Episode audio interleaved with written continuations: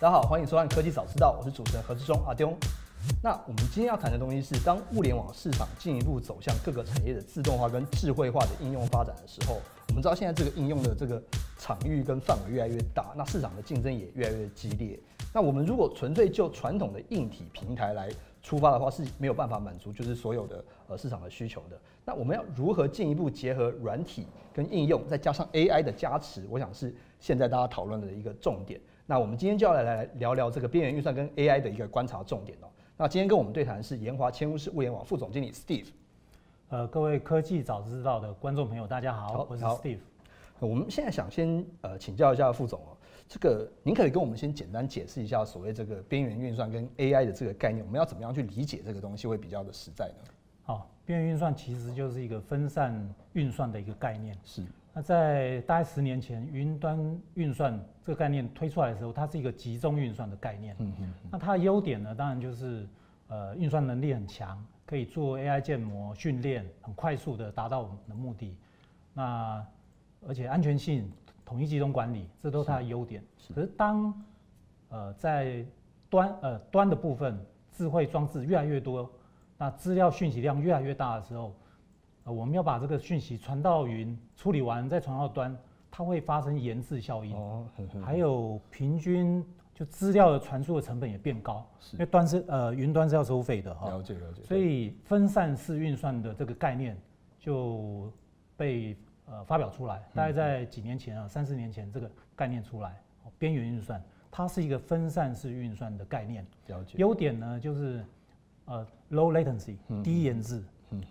那每单位资讯的传输成本降低，可以做一个大量资料的传输，了解，就是所谓宽频啊。所以这其实有一点就是分散云端中心的负担的一个感觉，因为我们现在的时代就是现在各种不同的边缘 device 越来越多，然后我们又要配合这个所谓的，因为 IoT 的主打的观念是要无所不在嘛，是对啊，那我们就是借由这样子的边缘运算这个方式去减轻这个云端中心的负担，并且它下一步会有哪些阶段是您认为就是可以让这个整体的这个运算系统变得更加完善的部分？其实分散运算就是把运算资源做一个最佳化的调整，不要集中在端，不是在云的部分，也不是完全在端的部分，做一个充分的一个搭配协调。所以目前 Edge AI 边缘运算的发展趋势大概3个方向啊，一个就是分散式，是我刚刚有提到，对。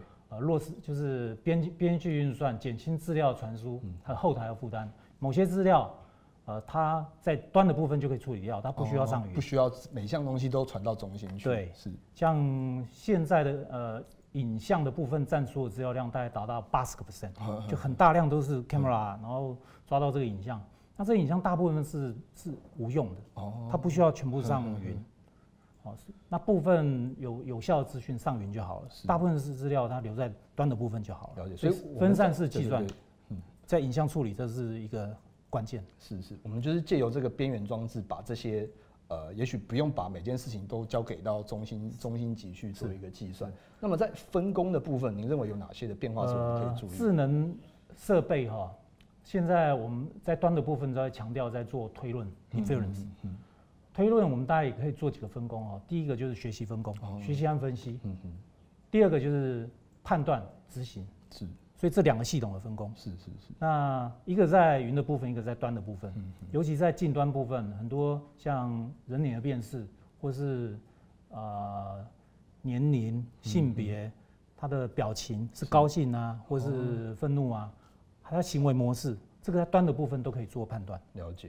那我们现在这个东西，因为其实这个概念已经提出来一阵子了。那对于现在的这些有所需要的厂商来说，他们可能会面临什么样一个问题，或者是我们有没有看到什么样新的服务需求是渐渐在窜出的部分？实际上在工厂的应用，在智慧零售部分都可以使用哈。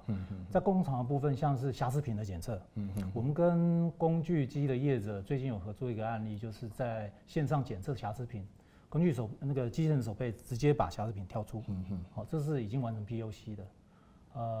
又比如说在我们的智慧大楼，在电梯，我们已经也完成一个 POC， 跟大楼业者，只要人进入到电梯，他辨识到这位乘客呢，他过去已经有进入到某个楼层，它就可以自动帮它按哪个楼层，就直接选择，就是记录它之前的模式。这个尤其在这种无接触啊，目前要强调 no touch 无接触，疫情的关系，这个应用变成一个刚需。是，而且它可以随着这个乘客的脸，比如说3个月，每3个月它可以更新它的脸部特征，是，所以它不需要不断去建它的档案。了解。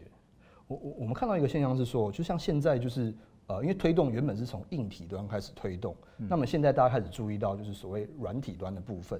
那更进一步的是说，就是现在大家在思考一个所谓软硬体整合的一个模式。您认为这个对于就是在致力于这个行业的这个厂商来说，有什么样子的一个模式是您认为说比较适用于未来的一些需求部分？事实上，这个产业分工是本来就是趋势，因为一家公司没办法全包，是包含硬体、软体。那硬体嵌入式系统，或是运算单元、储存，这个本来就是各有各的强项哈。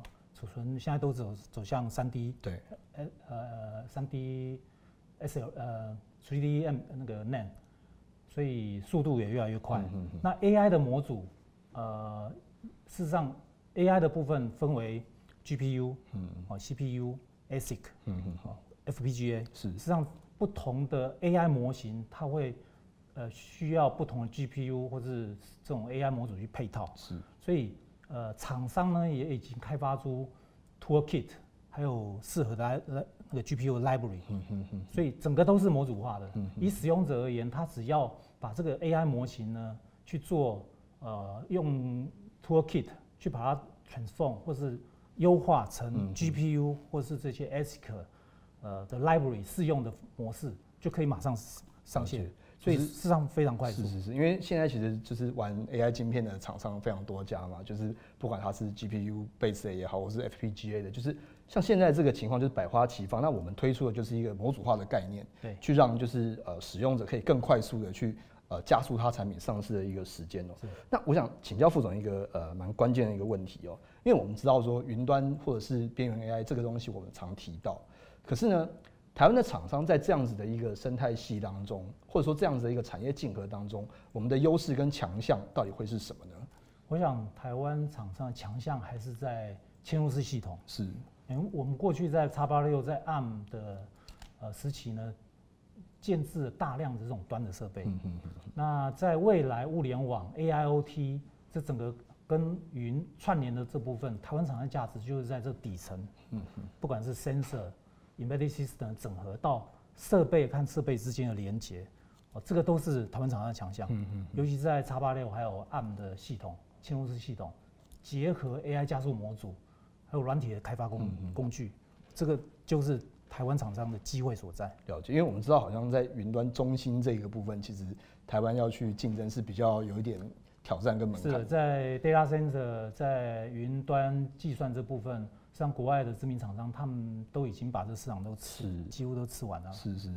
台湾厂商机会是在端的部分。了解。那再请教一下副总，那您刚刚提到说，台湾公司的机会是在边缘这一段嘛？那需求跟客户的方向到底在哪边呢？可以跟我们分享一下吗？事实上，这个我认为客户的开发是需要创意，尤其要找到他们的刚需、痛点。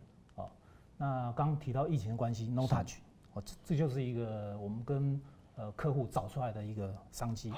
另外，我举一个例子哈，我们在学校安全、校园安全针对疫情，我们也有一个 solution， 就是我们可以在班上架设一个系统，那这个系统可以辨识，比如班上几十位同学、3、4位同学，他们的脸，然后人名都对得起来，而且体温。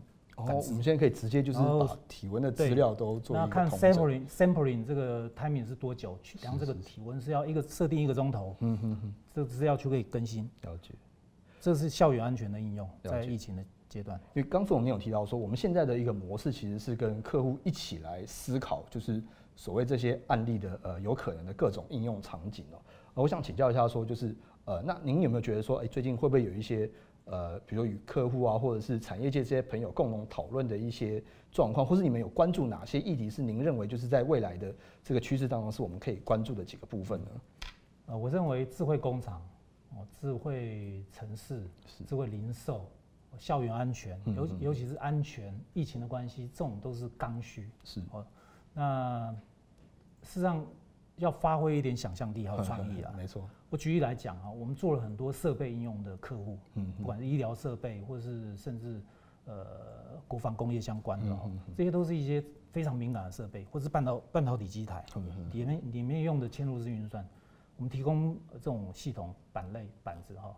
那操作人员哦，事实上都需要一定的资格认证才可以动这个机器的哦。那你如何透过脸部辨识，结合脸部辨识的功能，就是这个操作者他才能去动这个机器。我这也是一个很好的一个应用。了解，就是未来我们这个新的智慧工厂的想象应用的场景的想象空间是非常的广阔的。对，是。那我们如果有一些相关的一些讯息啊，我们就是后续。的一些活动上面，我们也可以参考一些连结资料，我们来探讨。